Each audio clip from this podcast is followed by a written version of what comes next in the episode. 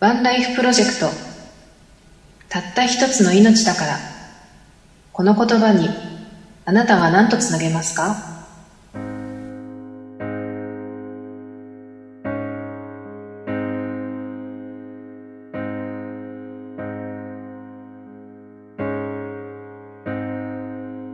私は生きるの。生かされてるの。あとどれ？こんばんは。ワンライフプロジェクト札幌支部代表のゆきです。こんばんは、ワンライフプロジェクト札幌支部副代表のキヨピーです。この番組は、たった一つの命だからをキーワードに、眠れない夜を過ごすあなたと一緒に、良い朝を迎えるためのヒントをメッセージとともに紹介していく番組です。ゆきちゃん、ついに桜が咲きましたよ。ました。札幌も開花しました。やったえっ、と、当初のあの開花予想では4月21日で、えっ、と、うん。22日か、22日にうん。開花という風になりました。うん。早いですね今年は。ね、例年より8日早いっつったかな確か。うん。ねめっちゃ、めっちゃ満開のところもあるしね、すでにね。あそうなんですか？北海道で、あ、もう函館なんかはもうね、満開になってるとこもあるし、札幌も、あの、ところどころ、もう満開になっちゃってる桜もあるみたいよ。そうなんですか。私の家の近くではまだつぼみぐらいでした。あ、本当。あ、でもこれからね、暖かくなって、うん。どんどん咲いていくと思いますけど、ようやく春って感じだね。ねえ、うん。嬉しいですねねで、ゴールデンウィークっていうものも近づいてきてるよ。うんうん。まあ今年はねうん。まあどこかに旅行に行ったりっていうことは難しいかもしれないですけどちょっと厳しいかな。それこねお近くのうん。桜を見たりとかうん。なんか家族家族 友達とか家族とかでうん。ピクニックとかはいいんじゃないですか？まあ、それぐらいだったらいいと思うけどね。ねどうなんでしょうね、私はね、ゴールデンウィークは、まあ、うん。特に予定はないんだけど、うん。でもちょっとね、映画を見に行こうと思ってんの。う。んうん。映画。そう。何の映画ですか？あのね、二つあって、うん名探偵コナンと新エヴァンゲリオンと二つあるんだよね。おー。あ新エヴァンゲリオンの方はね、もうすでに公開済み、うん。公開済みというか公開中で、うん。あれ3月からだったかな、最初は、うんうん。うん1月公開予定だったんだけど、まあいろいろね、こういう情勢もあって、ちょっと公開延期になって3月になったんだけど、うん。で、私まだ見に行ってないのね、エヴァンゲリオン大好きなのに。おもう過去作も全部見てる人ですね、じゃそう、そりゃそう、そりゃそうっすよ。あ。そりゃそう。うん当然のように言われた。もう40歳終わる前にどうして終わらせてくれなかったんだってずっと言ってるんだから、私は。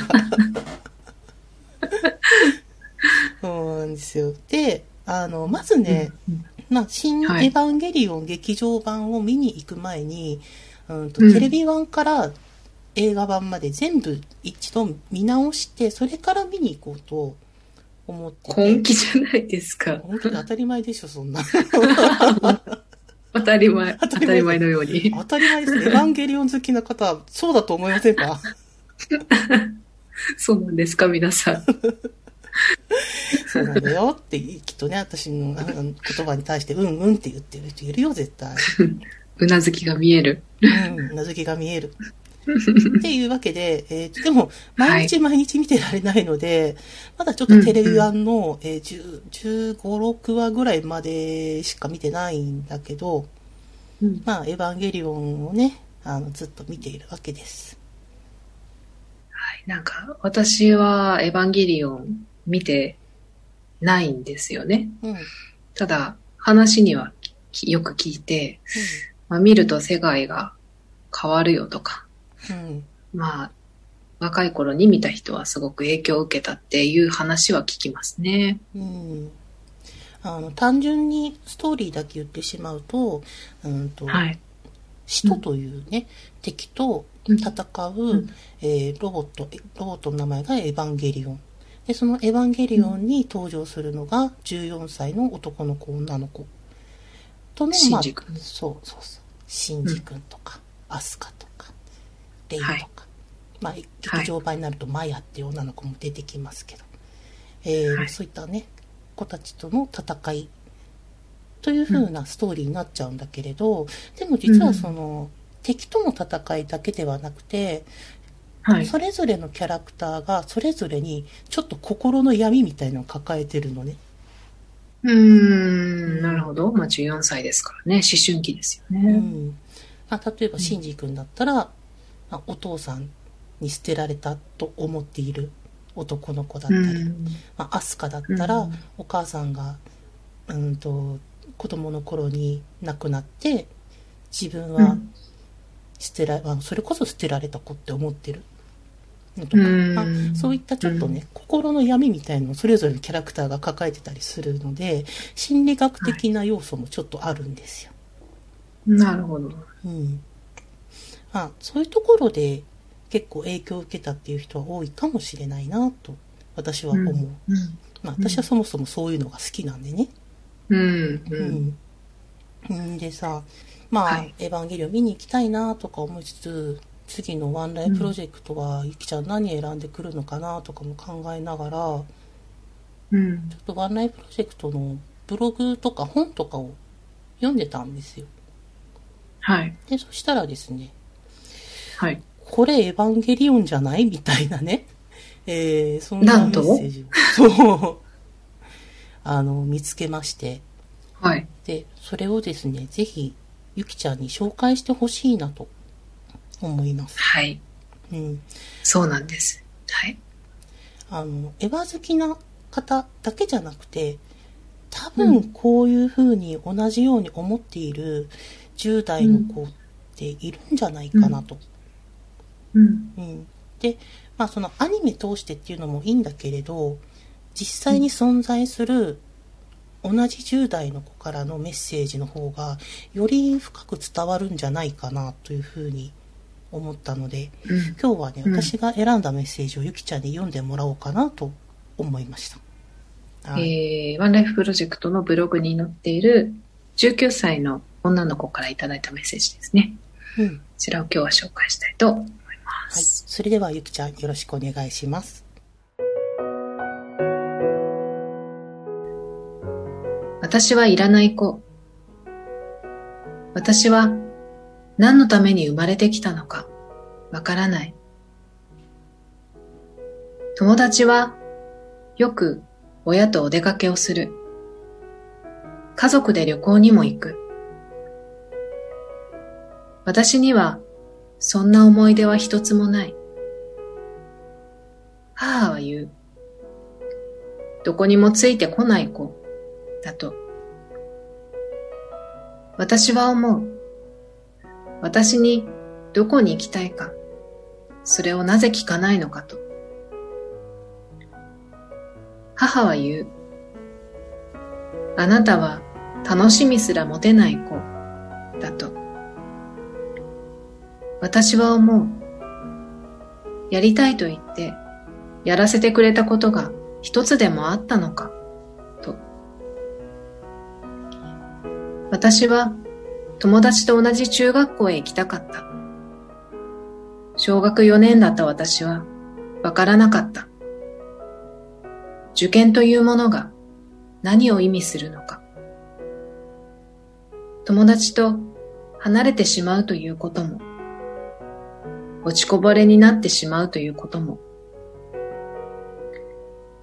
少し有名な学校の制服を着た私を連れて歩くこと。これがやりたかった母。私ではなく、その学校の制服が自慢だった母。中学校に入った私は、みんなについていくだけで精一杯。そこに自由はなかった。惨めな私。学校で勉強して、塾で勉強して、家でも勉強して、そうやって過ごした6年間。友達もいない。世の中のこともわからない。私は人間。人間ってこうやって生きていくものなの？私は病気。病名は不要物。こんな自分にさよならできるなんて考えたこともなかった。私は今年の3月、大学受験に失敗した。有名な大学に入らなければ、母に捨てられると思っての大学受験に。予備校に入って3ヶ月が過ぎた。突然、母が入院した。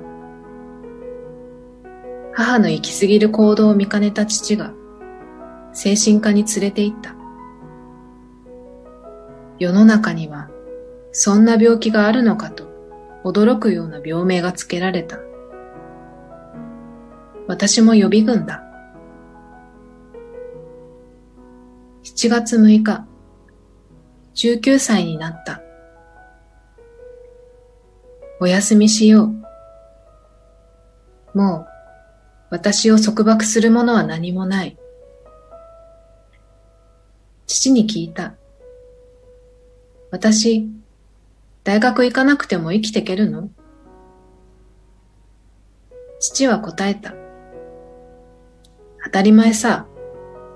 楽しく笑って生きていけばいいんだぞ。変わらなきゃ私。今、変わらなきゃ。母のせいにして、自分の心をいじめてきたのは自分自身だ。母は一生懸命だっただけだ。私も怖かっただけだ。私、ピアノを習う。保育士の免許を取る。なりたい職業は保育士さん。と答えていた小さい頃の私の夢にチャレンジしてみる。これからは自分の心で決めていく。お母さん、あなたの自慢の娘ではなくなります。いい大学に通う娘にはなりません。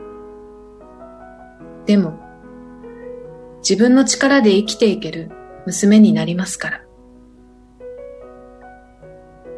たった一つの命だから、私はもう迷いません。自分の道は自分で決めて進みます。さらに思います。19年の私の人生にありがとう。谷底を味わった19年にありがとう。父と母にありがとう。この命にありがとう。19歳の私さんからいただきました。このメッセージを聞いて、まあ、10代の子に限らないかもしれないけど、もしかしたら20代、30代、40代と大人になったね、人にも伝わるようなメッセージだったかもしれないですね。どんなことを思ったでしょうか？ぜひ感想を聞かせてください。はい。えーこの番組では、たった一つの命だからに続く言葉や思い浮かぶエピソードを募集しています。宛先は概要欄に記載しております。Twitter、Instagram、YouTube のコメント欄にお寄せください。あなたの心に温かいものが生まれますように。それでは皆さん、また来週お会いしましょう。ワンライフプロジェクト札幌支部代表のゆきと、ワンライフプロジェクト札幌支部副代表のキヨピーでした。それでは皆さん、おやすみなさい。私を見ててよ